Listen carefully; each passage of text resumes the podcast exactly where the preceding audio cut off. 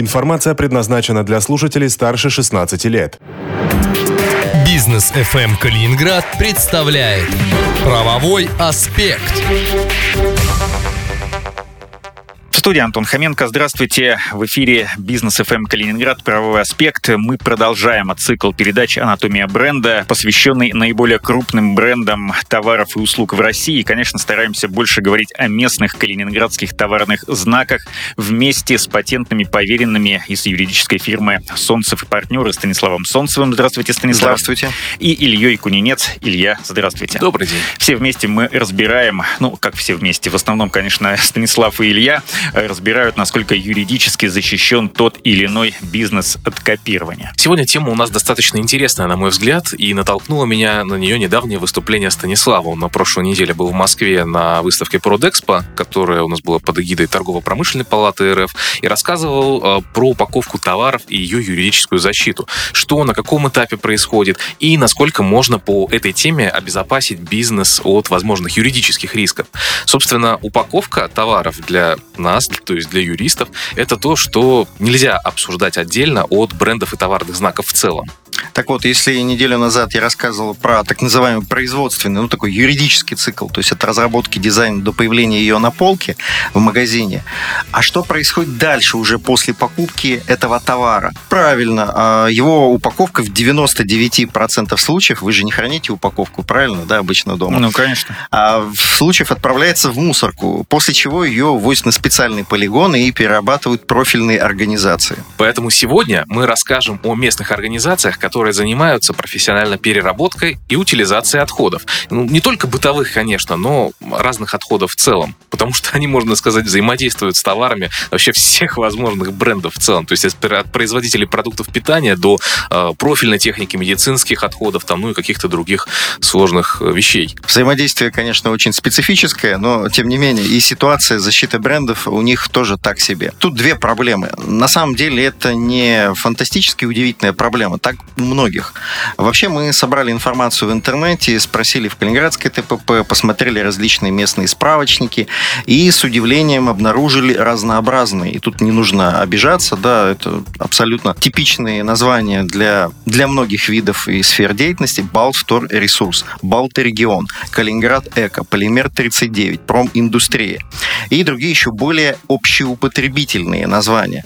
А вторая же проблема в том, что такие наименования не зарегистрированы зарегистрировать в качестве товарных знаков. А в чем проблема э, такие названия зарегистрировать? Эти названия, можно сказать, являются общеупотребительными в целом, указывают на свойства товаров или услуг, на их назначение, а также в целом на вид деятельности, которым занимается компания, либо там, ну, на место, где она находится. То есть, если, допустим, в названии есть слово Калининград или указание там Балтийский, Калининградский и так далее. И регистрировать а, такие наименования, такие обозначения а, в целом запрещено. Название не индивидуализируется дистанцирует эту компанию от других. Никто не может получать, по сути, монополию на такие слова. Да, и мы всегда говорим, что это нужно смотреть не только там по Калининградской области, а вообще по России в целом. И вообще ситуация с э, такими сложностями, она актуальна и даже для крупнейшего оператора ЕСО, а, чье обозначение будет достаточно проблематично защитить как товарный знак, э, если, конечно, не будет доказана его приобретенная различительная способность. Это обычно делается через социологические опросы. А все потому, что это просто сочетание букв, не имеющие узнаваемости и самостоятельного значения. Возможно, региональный оператор с нами и поспорит да, в этой ситуации, но это было бы даже интересно. Возможно, просто не, дош... не прошло еще достаточное количество Скорее времени, всего. да, и мы еще узнаем в дальнейшем о поданной заявке в Роспатент, но, тем не менее, вернемся все-таки к сегодняшней теме. И стоит, наверное, сказать, что такой бизнес в лучшем случае может защитить свое имя и индивидуальность двумя способами. Первый — это, естественно, ну, зарегистрировать свой логотип как товарный знак, если он в достаточно достаточной степени уникален. Среди сегодняшних кандидатов на разбор у нас было таких несколько. Например, вот уже упомянутый Станиславом Калининград Эко, Форест 39. Ну, наименование я здесь сомневаюсь, что у нас Роспатент зарегистрирует, потому что даже я по памяти знаю достаточно много организаций со, с товарными знаками, в которых есть слово Форест, охраняемый в отношении тех же видов деятельности, где есть переработка отходов, утилизация и так далее. Например, Альянс Форест, Форест Эксперт и другие обозначения, которые могут помешать. То есть, вероятно, чтобы зарегистрировать свой товарный товарный знак, Калининградскому форесту пришлось бы брать у этих фирм письмо согласия на регистрацию товарных знаков, либо пытаться их аннулировать. И второй способ защититься – это иметь юридическое лицо с одноименным фирменным наименованием. То есть э, то, что указано в едином государственном реестре юридических лиц, написано в уставе. Это позволит запрещать использовать такое название конкурентам в своем наименовании для тех же видов деятельности, что сам владелец этого наименования э, ведет сам. Правда, в таком случае никаких компенсациях, как, допустим, могут взыскать правообладатели товарного знака, владельцы товарного знака, если кому-то так проще, не может идти и речи. То есть э, это все только для тех, кто дошел до Роспатента и получил свидетельство.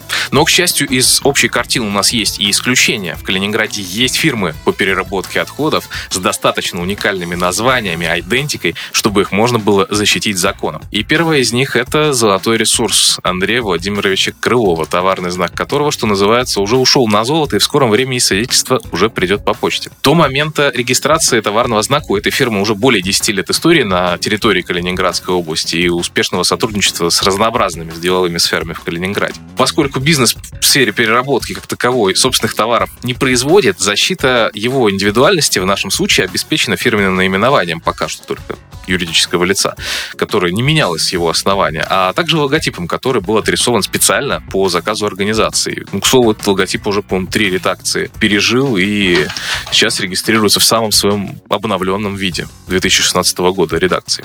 А вторым в нашем разборе идет компания Argentum Plus, принадлежащая Склярову Сергею Георгиевичу. Название у него тоже достаточно уникальное и не общее для этой сферы деятельности, что также позволило зарегистрировать его как товарный знак. Правда, по какой-то причине на официальном сайте организации логотип представлен в несколько, скажем, устаревшем виде, что в целом не мешает его юридической защите.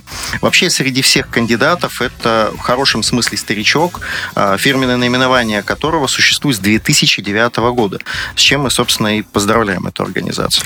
И последнее в нашем разборе сегодня идет предприятие «Алим Дизайн» Святослава Олеговича Лаврененко. Самое младшее по возрасту юридическое лицо лицо 2015 года выпуска, тем не менее, имеет самый внушительный пакет товарных знаков. Аж три штуки. Во-первых, это их фирменный логотип с, с неким фантазийным графическим элементом, придуманным, который был включен в окружность, что-то вроде такого треугольника разомкнутого. То есть, насколько я знаю, он реально используется в их деятельности. Второй знак — Экорубит, об использовании которого у меня нет никаких сведений. Но, впрочем, правообладателя товарного знака есть целых три года, прежде чем его смогут оспорить за неиспользование, то есть досрочно прекратить.